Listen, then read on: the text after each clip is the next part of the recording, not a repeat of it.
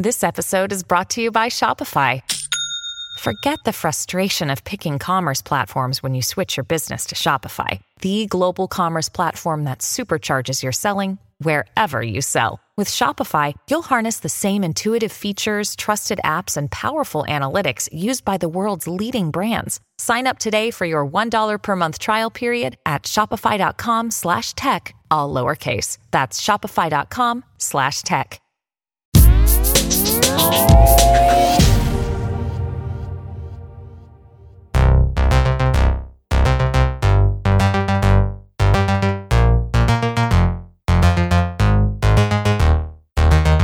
Hello and welcome to FinTech Insider Insights. I'm Ross Gallagher, Venture Director at 11FS. In today's episode, we are discussing how FinTech and financial services can manage the wealth of the future. We'll be taking a closer look at Gen Alpha and Beta, who they are, and what they expect from their banking services both now and into the future. How do our future wealth makers differ from boomers and millennials? What is our industry doing to empower these segments with the products, services, and knowledge to succeed? And we take a look into our crystal ball to think about what the future of banking may look like and how fintechs can adapt to meet the needs and expectations of future generations.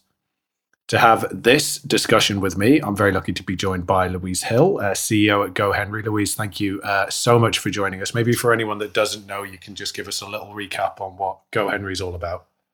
Sure, thanks, Ross. Um, thank you for inviting me to join. Um, GoHenry is a prepaid debit card and financial education app designed for kids aged 6 to 18 with a very simple mission to make every kid smart with money. Um, we pioneered this category in financial education when we launched back in 2012, and we provide tools to help kids learn about money by earning, saving, spending responsibly, giving, and more, all with parental oversight. Um, and we embed that with money missions, which are in app gamified money lessons designed to educate children and promote better financial literacy. Amazing. I mean, quite a quite a simple mission, as you said, but I suppose uh, easier said than done, right? And of course, such an important one. So, Louise, look, um, it's really great to have you. Really appreciate you jumping on um, and sharing your insights as well in this space. So we're also delighted to welcome Alpa Patel, uh, a research and marketing professional, uh, formerly the marketing lead at Ballooning Nest Eggs and head of market and user research at Kidz Central Station. Um, Alpa, uh, great to have you. Thanks for joining. Maybe you can tell us a little bit about some of the, uh, the things you're working on at the moment. Thank you, Ross, and hello to the FinTech Insider listeners. I'm Alpa Patel, and I'm thrilled to be here to speak on this topic how FinTech is addressing the needs of future generations. Um, about me, I've spent about two decades in the world of data. Most re- recently, I worked at two FinTech startups targeting the needs of the Gen Alpha demographic. Currently, I'm consulting in my role to, as a fintech visionary, I guess, and researching the transformation of the financial landscape driven by tech and innovation, especially as it impacts future generations. Amazing, and I mean, similarly, so many great insights I think to share on this uh, on this topic as well. So, thank you so much for, uh, for, for jumping on and sharing them. It is such an important topic. It's such an interesting topic. Um, so, I'm excited to uh, to dive in, and I suppose uh, without any further ado. Um, I guess in terms of starting and and, and I suppose the principle of, of, of starting at the very beginning and where we are now, it'll be interesting, I suppose, just to have a look at I suppose where the industry's at right now in terms of serving some of those those older demographics, but I suppose in parallel how we're starting to to lay the foundations um, for the future. I suppose, Louise, it'd be interesting to come to you first, just because I know obviously you mentioned the fact that, that those younger demographics are a, a real target for GoHenry, but equally, I suppose there's uh, the parent angle as well to the proposition. So it'd be interesting to understand a little bit around how you maybe uh, strike that balance and, and, serve those two very, very different demographics. Yeah, it, it's certainly uh, um, one of the challenges. I, you know, GoHenry is best known for being a prepaid debit card for kids, but uh, we're built by parents. Um, for parents and in conjunction with parents. And as, as you rightly said, the first customer, the person who signs up, is the parent. I think one of the biggest challenges for us is that we have two apps, so one for parents, different one for kids, and therefore two separate audiences. But actually, when you when you break that down, one of the things we tell people when they when they join us is we're not talking to two different audiences, we're actually talking to four because we provide services to children from the age of six all the way through to 18. And if you think about the difference between a six year old and their needs and an 18 year old, they're vast. So we have three subsets within the children, the child and teen audience. Um, we, we look at age six to 10, 10 to 14, and 14 plus. And, and that means we have to have a really clear tone of voice, really clear communication channel that works for us. And it means we have to tweak the user journeys, the products, even the services in both apps to ensure that we appeal um, to those four different audiences. I mean, it's it's it's an enormous challenge, and as you say, I suppose the um, the characteristics probably evolve quite dramatically, as you say, as you move from being six through to sort of 16, 17, 18, and what they're probably looking for is quite different. I'm also fascinated in, um, you know, you're designing, um, you're designing, as you say, also for the parents. Do you think there is a real recognition um, on behalf of the parents that actually there is a real gap in that sort of um, child um, and, and young person banking space? And also a recognition, I suppose, that that's something that um, GoHenry specifically is solving for over and above what was already um, out there at the time. Yeah, I, I, I think absolutely, and more and more.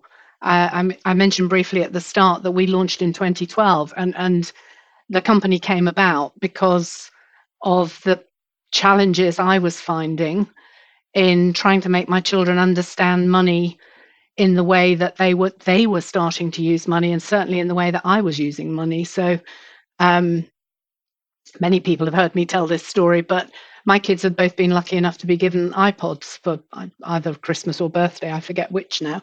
And I'd given them the log into my iTunes account.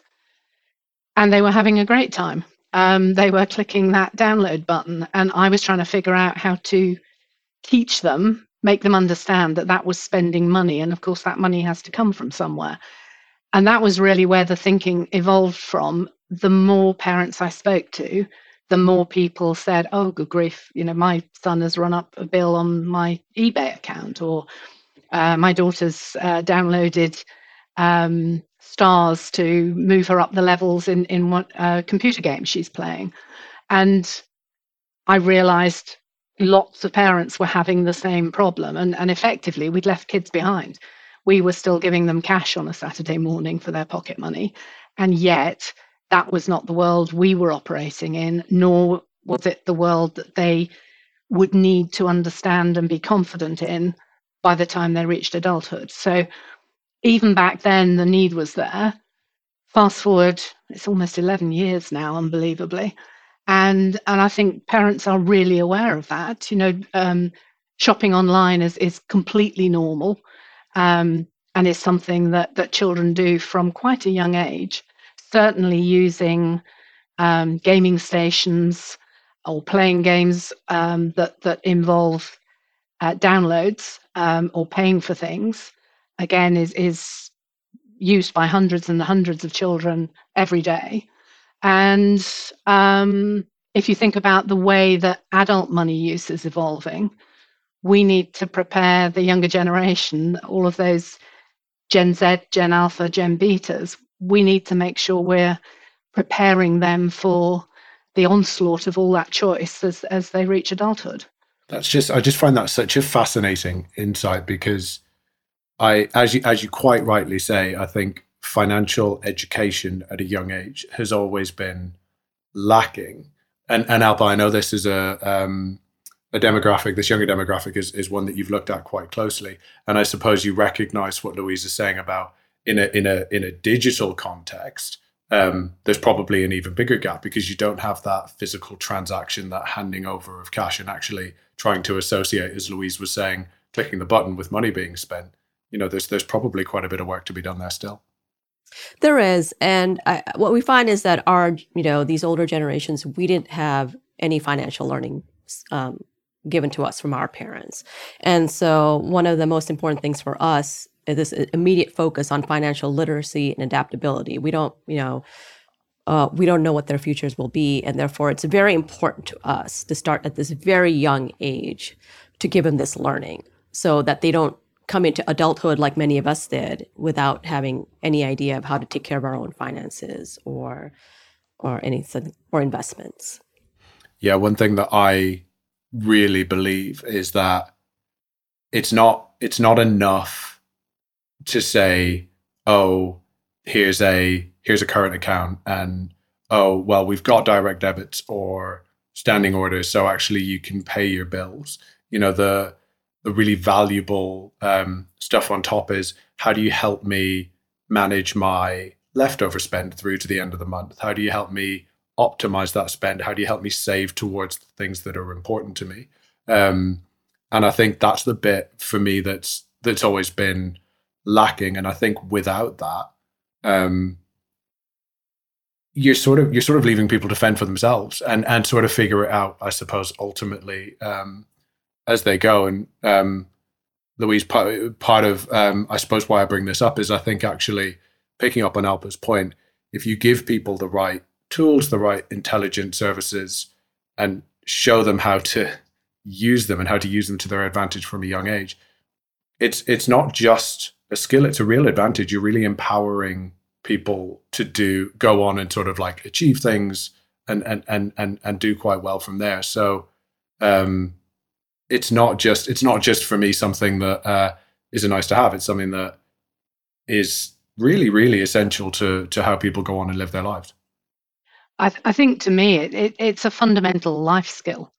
Um, that there's no getting away from it. You you would really struggle to operate in society without money and money has changed um, dramatically in the last 30 years. It's, I was going to say 50, but it's not 50 years. It's the last 30 years, and even more so in the last 10 years. And um, so, providing those tools to youngsters, um, and, and, I said we start from the age of six.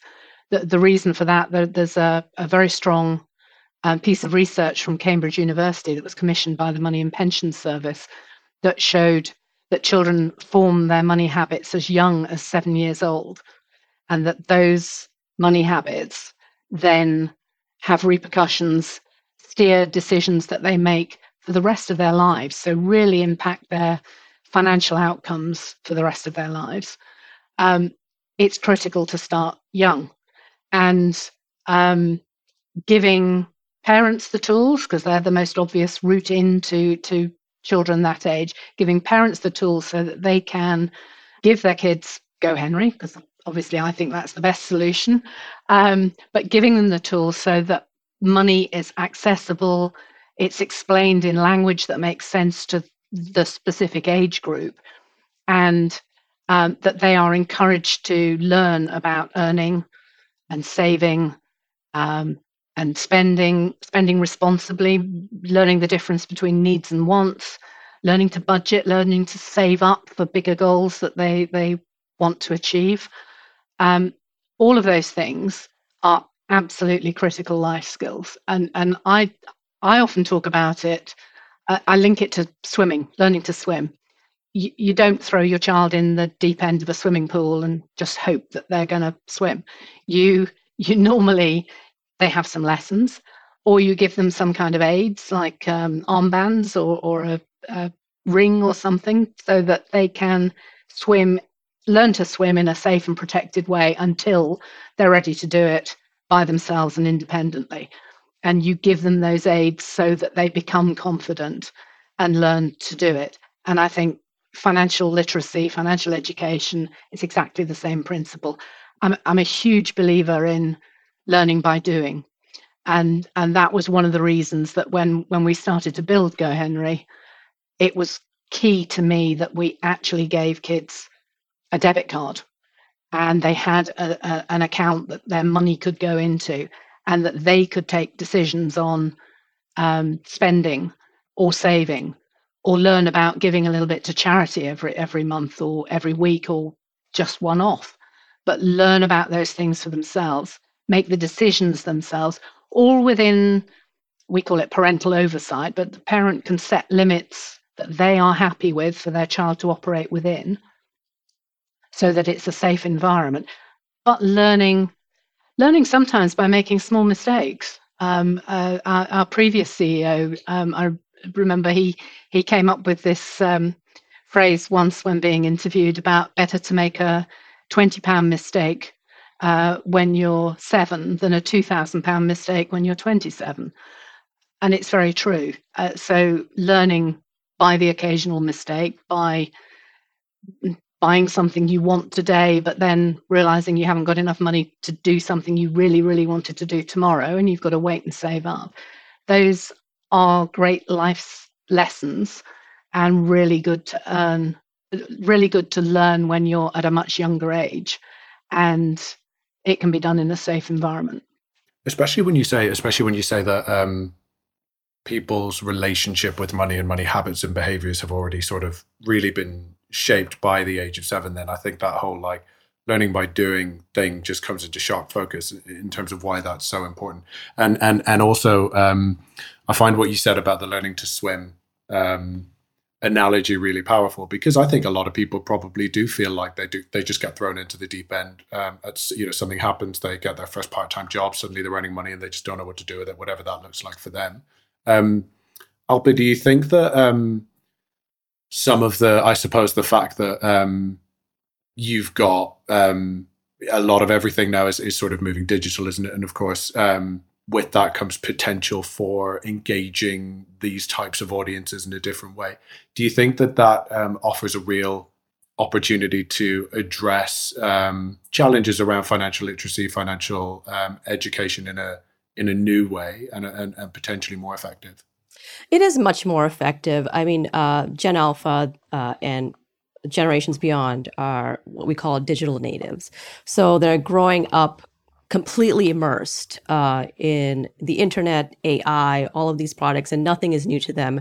It is their life. And so the way to reach them is products like GoHenry and um, other apps specifically targeted towards them, which are uh, looking to the, give them that early exposure that Louise was talking about, because these are their form, formative years, and what they learn now and the products and services that they see now will significantly um, influence their expectations for the future.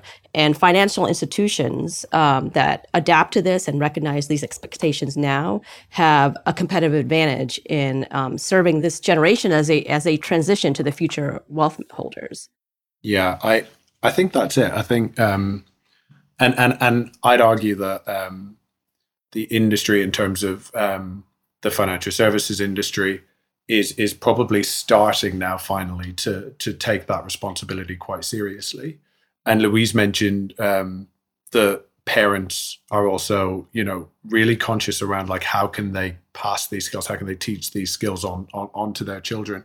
And I wonder, Alpa, you know how how much how much um, should we also be thinking about learning this sort of stuff like in school from a young age? Because you know, I always say either I was I was maybe out sick that day, but no one ever taught me how to save towards life events or uh, or anything like that. I think it's a responsibility for these companies, if you're even entering the sector, to have training and education as a part of your business model because you're, you know, banks are here to serve their customer and build trust and, you know, um, so I think a lot of financial services companies, fintechs, are actively engaged in initiatives focused on financial education, responsible money management, digital literacy, and they even tackle some of the values that matter a lot to this generation, as sustainability, the climate, equity, um, diversity. Um, and I do also agree that it should be part of our public education, um, as you mentioned, that financial literacy should be one of our core classes. Uh, we shouldn't graduate college and, and have no idea where to go from there. Get our first job, which who knows what they'll be for our Gen Alphas, but you know uh, we don't have an idea of how to like then budget ourselves. And I saw that with a lot of my friends graduating college. You know, mismanagement of their funds. So I think it's very important that we start to incorporate incorporate that into the public school curriculum. I would absolutely echo that, Alpa.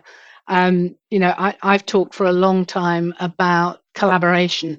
If if we our mission statement I said earlier is to make every kid smart with money, and there is a reason that the word every is in there.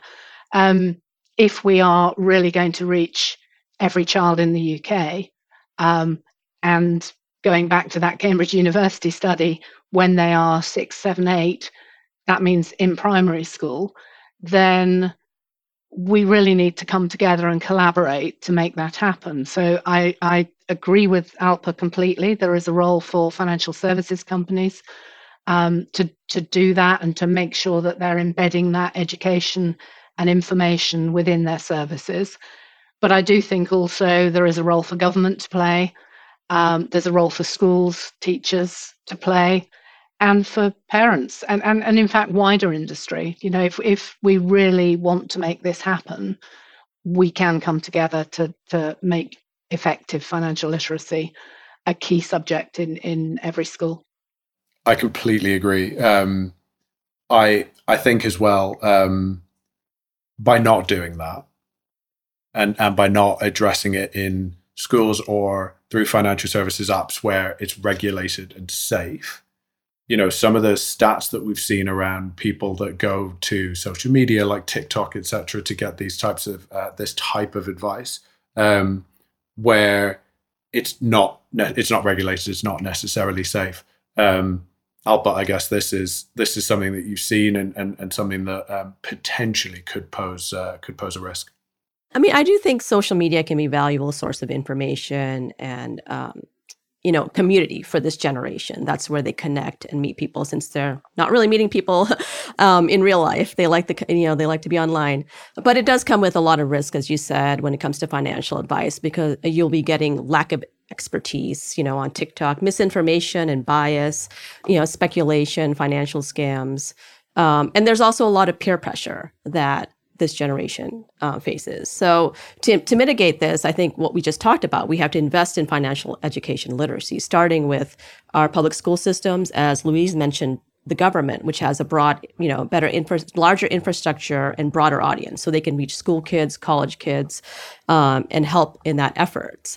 Um, but we also need to teach our kids, as Louise also mentioned, our parents are very important. We need to teach our kids to verify sources um, and to seek information from a variety of sources like books, educational websites, certified planners. And we also have to tell them to be cautious because if it seems too good to be true, it probably is. And they need to avoid um, impulsive decisions. Uh, it also brings up the topic of cybersecurity, which banks and fintechs need to heavily invest in. Um, they need to educate their customers online, knowing that a lot of them are this younger audience. And we need fraud detection, prevention technologies um, in addition. And I think I think I would add to that. Um, I, I, mentioned earlier on that that we have a series of what we call money missions, um, within GoHenry. And again, they're age and stage targeted. So there's the, the 6 to 10, 10 to 14, and 14 plus money missions. And they, they're, they're in-app gamified money lessons. They're, they're little Quizlets, little videos, um, little learn, learning moments. That's a weird phrase, but opportunities for the child or the teenager to learn about various um, money skills. You know, everything from from cybersecurity to um, shopping safe, taking that through to shopping safely online, to understanding interest and credit cards, to understanding what a payslip looks like and what all those entries on your payslip might be, all those things that get taken off it. Um, all of those things. What we found when we started to introduce those, interestingly, was parents coming to us.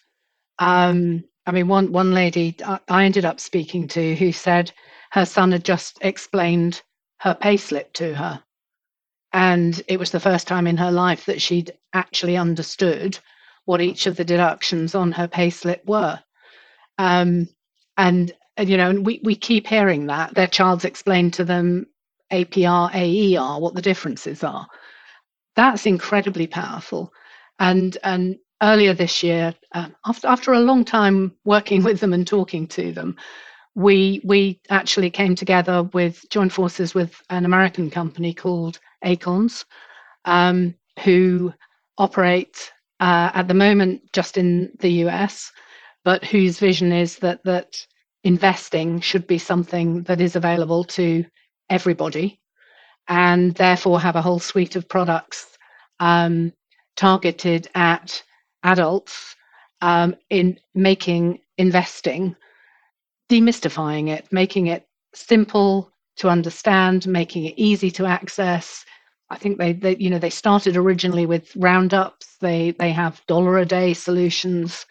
Um, their whole concept is around um, starting small. Th- think about the acorns name and the acorns image uh, imagery. It's all about planting a planting that acorn, starting small, keeping going, regularly investing, and ultimately building your your mighty oak. Um, and that has started to enable us uh, to address some of those learning opportunities, I suppose, but those education opportunities with the parents as well as with the children. So today in, in, in our US operation, GoHenry is is now part of the Acorns premium tier. And, and all of Acorns premium tier customers now have free access within that tier to GoHenry by Acorns as we position it over there. And that means not only are the GoHenry kids learning and gaining access to that kind of easy to understand financial information, but also their parents as well, which is, is something, you know, I've, I've been thrilled to be able to um, work with the team at Acorns to bring to life this year. Yeah, I'll bet. And and and I think, you know, to be able to invest in the the safe way that you just described, you need those foundational behaviors and habits already embedded because you know you need to be in a certain financial situation before you can really consider investing and how do you invest in a in a safe and sustainable way. Um, and I would argue Louise as well that um, the the young kid explaining the uh, the pay slip to his mum is I would say one of the the, the great testimonials um, for for what you guys do um, and uh, a real yeah a real sort of indication of success.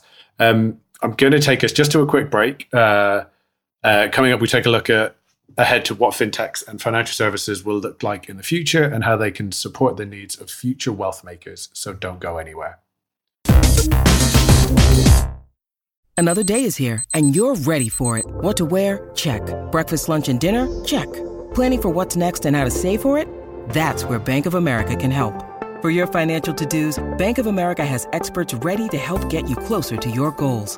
Get started at one of our local financial centers or 24-7 in our mobile banking app. Find a location near you at bankofamerica.com slash talk to us. What would you like the power to do? Mobile banking requires downloading the app and is only available for select devices. Message and data rates may apply. Bank of America and a member FDIC. When you need mealtime inspiration, it's worth shopping Kroger, where you'll find over 30,000 mouthwatering choices that excite your inner foodie. And no matter what tasty choice you make, you'll enjoy our everyday low prices, plus extra ways to save, like digital coupons worth over $600 each week. You can also save up to $1 off per gallon at the pump with fuel points. More savings and more inspiring flavors make shopping Kroger worth it every time. Kroger, fresh for everyone. Fuel restrictions apply. All right, welcome back. In this part of the podcast, we are taking a look ahead to understand what the needs of future uh, wealth makers might look like and what fintechs can do to support this. So, Alpa, I know you've looked into this um, younger demographic. One of the one of the first things that um, springs to mind for me is how typically banking has been organized around quite, um, I suppose, a set series of, of life events. So typically things like saving for college, um, saving to buy a house, um, saving for a wedding, whatever those might be.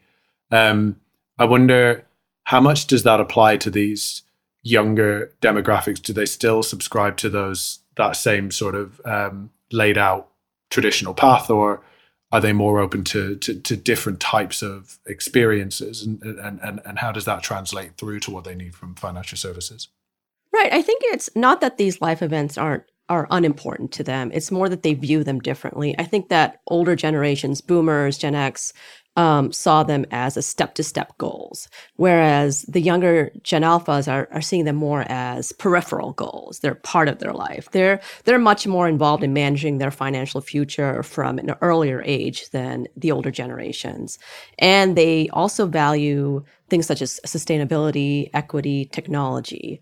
Um, and banks will need to adapt to this and innovate their products and services, especially in terms of uh, uh, tackling the values that they they want. And um, I thought of some examples. For example, in college funds, the the rising cost of education and also the evolving landscape of learning, such as AI or or online courses and certifications, um, as well as the shift to alternative type, types of career paths, may reshape the whole idea and importance of education in general. So, will we need the same types of college funds? Probably not. But what banks could do, they could offer more flexible um, education saving accounts that are not just limited to college tuition, but also to these alternative learning paths. Um, they could offer tax advantage accounts to encourage college goals. Um, they could offer financial literacy uh, resources, as we talked about, or you know, um, green sustainable investments, which is a value that they really care about. All of this provides um, incentives to the future customers, but are are different from what it is that we've been growing up in. And the other example I thought of was mortgages. You know, the whole concept of home ownership is undergoing changes. You know, boomers wanted home ownership, but Gen Alphas are looking at, uh, you know, they're looking at the housing market, the inventory, the urbanization, um, and they like flexible living arrangements. So future future generations might lean more towards renting or sharing shared housing models. And so, in reac- reaction to this trend, um, banks could offer short shorter term mortgages with flexible terms or introduce shared equity home ownership models. Um, also, simplifying the whole mortgage application process, which would be very helpful, you know, such as offering online pre-approval, having all your documents on there. I mean, we're, we're moving towards that. Even in my last, the last time we, we remortgaged, it was a much easier process. And, um, and that would definitely appeal to the tech savvy Gen Alpha generation.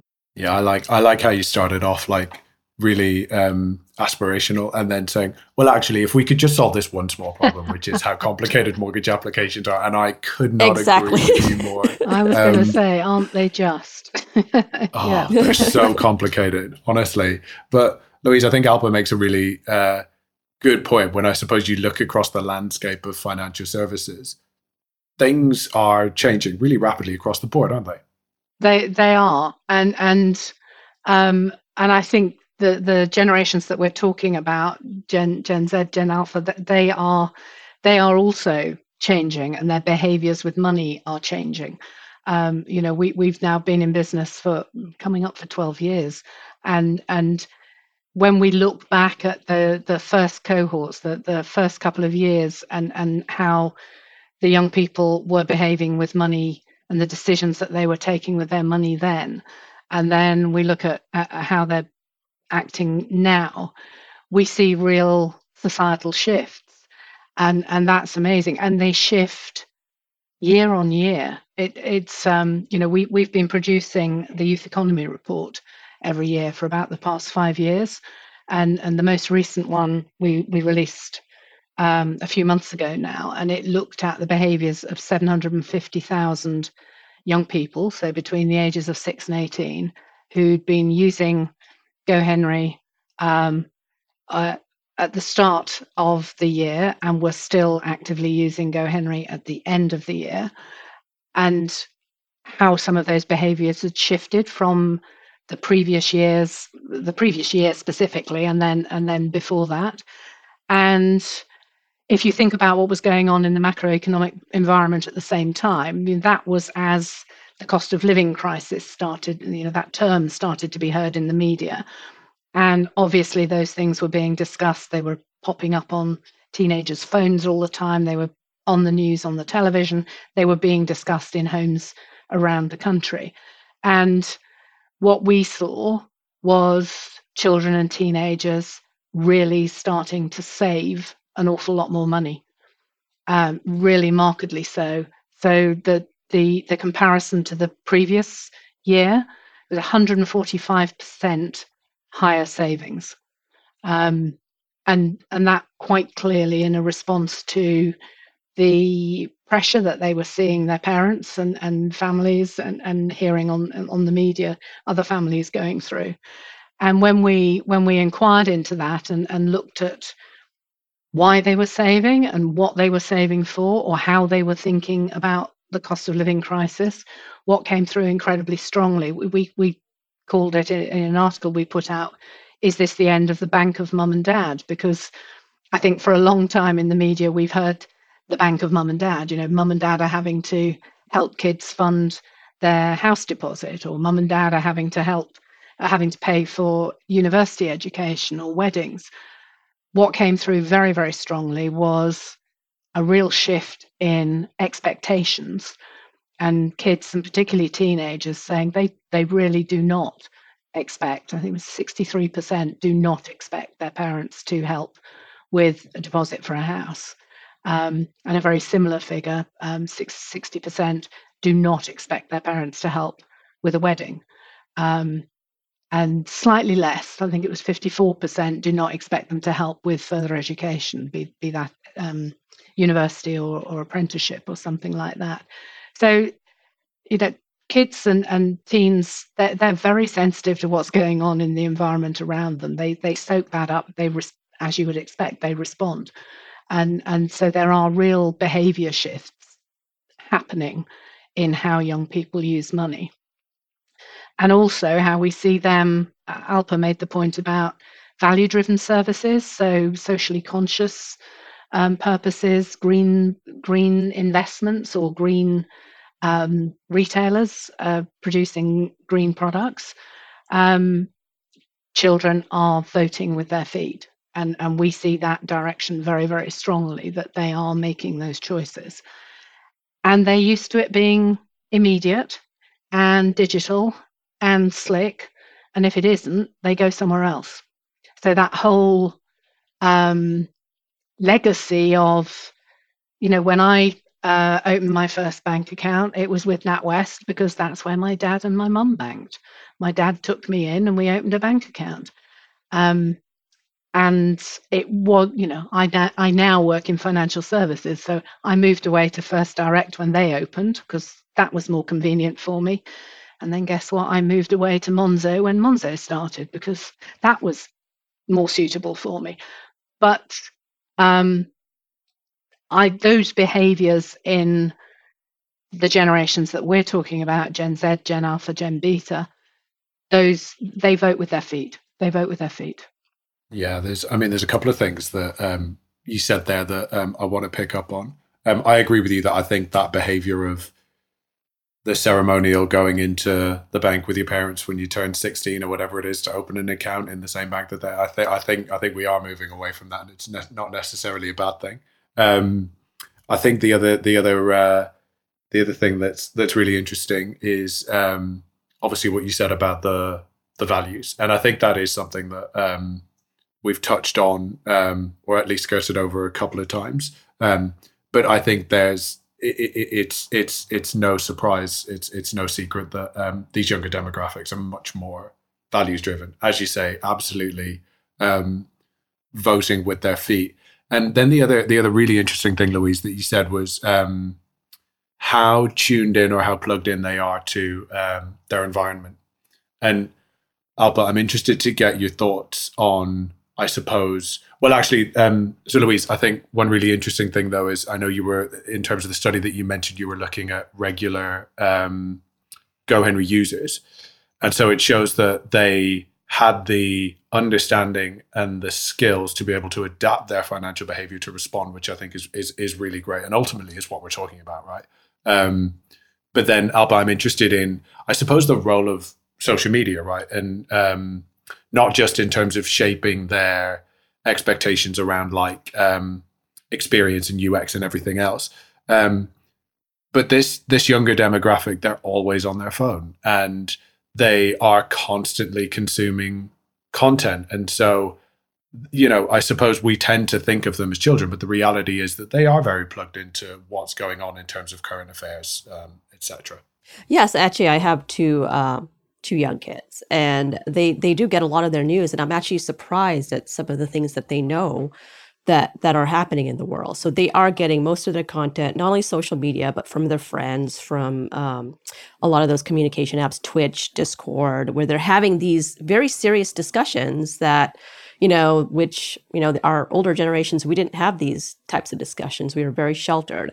So um, we are seeing quite a bit of maturity in them, and so which is a and it's a reason why they're able to handle, um, you know, adopting to a lot of these fintechs and early neobanks and these technologies that they're they're very primed to just go online and start using it themselves. And as as Louise said, they teach us. They they come back and teach their parents, which is why it's such a uh, it's amazing thing to keep up with them because when we teach this Gen Alpha group, we're actually also getting to the the millennials and the Gen X and the Boomers and teaching them to come to our services online. So we're actually uh, uh, gaining a segment that we didn't have before because they just didn't know how to get there it's it's such an interesting point what you said about that access to information and being able to, I suppose, process and understand that information versus um, generations previously being more sheltered. Um, and I suppose, I mean, Louise, I don't know if you think this, but I suppose it for me that kind of suggests that um,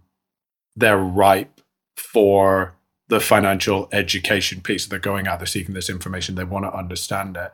But then I suppose it also places more of a responsibility on actually giving them access to the right information and doing it um, in a safe way. I think I think it does, and while remembering all the time that it needs to be real time and it needs to be personalized because they they expect that as well you know that that's what they've grown up with with the services they interact with on their phones and um, I, I, was talking on a panel um, a couple of months ago, and and with some uh, of the high street bank um, representatives, and I, I said, "Watch out, they're coming." Um, and and at the time, people laughed, but I, I actually mean that quite seriously. They have very different expectations. They consume information in a different way at a different rate, and they expect it to be there and I, I, think that's a challenge to all of us. You know, it's a it's a challenge to GoHenry to to keep innovating and keep providing that and and building on that. But it's also a challenge to all of the adult financial service providers out there to to be ready um, for those expectations and to meet those expectations. And and actually, that will shift that will shift the paradigm for everybody because um, it will improve services for the older generations as well. It's, I mean, it's, um, I, I completely agree. I mean, I think, um, I think the other interesting thing to consider is, you know, we're talking about, um, if we take Gen Alpha, um, as an example, you know, it's still a, a very young demographic. And, and I think to your point about their coming, not necessarily people that um, the, the, the demographic that the vast majority are really considering as serious participants in the financial system right now. I think if you're going to be um, really, really, really blunt about it, um, but it feels like to everything that you just said about everything from how they consume information to how they think about um, how they think about products and services through like a, a values lens and all of that sort of stuff. The and and and Alpa, this is probably something you recognize, but the potential for transformation is pretty fundamental. I'd I'd say. Right. Um, you know, they're primed and ready. Um, they're growing up in a world with like heightened awareness, um, not only of, of, of, digital but also social, environmental. They're they're global, uh, and they want all of these values to be addressed in in their in their in their brands that they're banking with or any any brands and so i think uh, for fintechs and traditional banks they need to recognize that maybe they're they're just turning 13 this year that's true but then following them will be gen beta and they are sort of the the main cohort we should be looking at because they have great influence over their parents and their parents are are also giving them um, their brand influences. And so they will be falling in the tracks of, they're called mini millennials for a reason. So they're highly influenced by their parents. And so uh, it's sort of a tandem relationship here. You need to both target millennial parents and Gen Alpha kids at the same time. So they are, although they're young, they're still a very important cohort to be looking at in our um, marketing materials.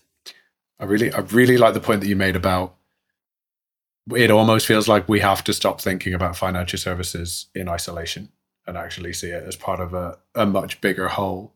Um, Louise, do you think? I mean, with with so many drivers from lots of different directions, technological, social, everything that Alpa just mentioned, are we even going to recognize financial services in a few years uh, a few years from now? That's a really good question. Um, now, I, I was we were talking with our team earlier in the week about AI and and just the the opportunities that that unlocks um, to provide really bespoke, um, really bespoke, really personalized information um, and offerings to people. And you know that that is it's new, it's exciting, it, it's frightening as well in some ways, but the, the opportunities that are there are enormous. If you think about open banking, um, if you think about uh, all sorts of other technologies that are that are coming online, I think financial services can't help but be transformed over the next few years. You know, it, I could say it already has been. If you look back five years, we've we've come a huge way. Um, we still get called disruptors, fintechs, but think about um, Apple Pay and and where that's moved from and to in the past five years. Think about Revolut, Adyen, these companies that have come in that are not traditional banks but offer this this massive range of services. Yeah, it, it really makes me question. Uh, well, not question. It makes me believe that things will look very, very different in 10 years time and probably in five well in five years time things are moving so quickly agree but i think um I go back to that that that that word that you mentioned around opportunity, and you know, I'm quite optimistic about um, you know where we. I, I completely agree with you. I mean, we've we've already come so far, but where we can um, sort of continue to innovate and, and and go from here. And I guess Alpa, it feels. I mean, I was being quite flippant um, a moment ago when I said that uh, you know lots of the big players mightn't even be thinking about the demographics that we're talking about, but how important is it that they that they are and that they start to think about these uh, these demographics and, and really think about designing financial services tailored to them that meet their needs? You know the, the, transformation of the banking industry is a very gradual process and you know there's tech advancement regulatory shifts global events uh, but gen alpha right now is kind of the biggest trigger uh, or a pivot for how uh, banking providers, um, providers are doing business because they're motivating change um, in the way these technologies are being developed. Uh, and it's being driven definitely by their parents. Um, this generation influence can, you know, drive the adoption of these digital uh, financial tools. But we do need to adopt to what we were talking about, the immediate way they want information delivered, the many different platforms they want um, um, changes to these uh, their products to be delivered. And we see that already many fintechs are starting starting with this uh, you know their api driven cloud solutions. They're adapting to uh, how uh, the younger generation wants to view their content. Yeah i completely agree. Um, just for the sake of uh, ending on a uh, I suppose a sort of crystal ball prognostication. Uh, Louise, where do you think where do you think the industry sort of goes from here? And Don't worry, we won't we won't hold we won't hold you to it. Come back and listen to this again in five years' time and see if I got any of it right. I I use the word personalization. Um, I've used that a lot during this this conversation, and real time. I think um, financial services will become very very much more personalized. I think the level of interaction that individuals can have with it will become more frequent. Um, and and I think uh, that the kind of vision of open banking as that really embeds into um, becoming norm, the norm, um, we will get to a position where I can look on my phone and I can see where all my money is, and I can see bespoke advice to me for how I can optimize that money, where I put it, uh, how how I choose to um, demonstrate my values with the choices that I make. I, I think it will be I think all that advice will be there in one place for me. Yeah, it's a really attractive view of the future and one that um, I certainly hope uh, we get right. Well, look, we have absolutely flown through um, this show. I've really enjoyed uh, the conversation, the discussion. Um, thank you both so much uh, for joining. Where can people find out um, a little bit more about uh, both of you and, and your companies as well? Shall we start with you, maybe, Louise? Um, yes, find out more at um, gohenry.com. And for US listeners, sadly not available in the UK yet, at acorns.com. Excellent. How about you, Alpa? Um, you can find me on LinkedIn, Alpa Patel, or also on Twitter at Alpatella. Excellent. Um, and as ever, you can find me at Ross Gallagher07. Um, and thank you for listening. If you like what you've heard, uh, please do follow our podcast and don't forget to leave us a review. It really does help us to make the show better and it also helps other people to find it. As always, if you want to join the conversation, find us on social media. Just search for 11FS or FinTech Insider or email podcasts at 11FS.com. Thanks very much and goodbye.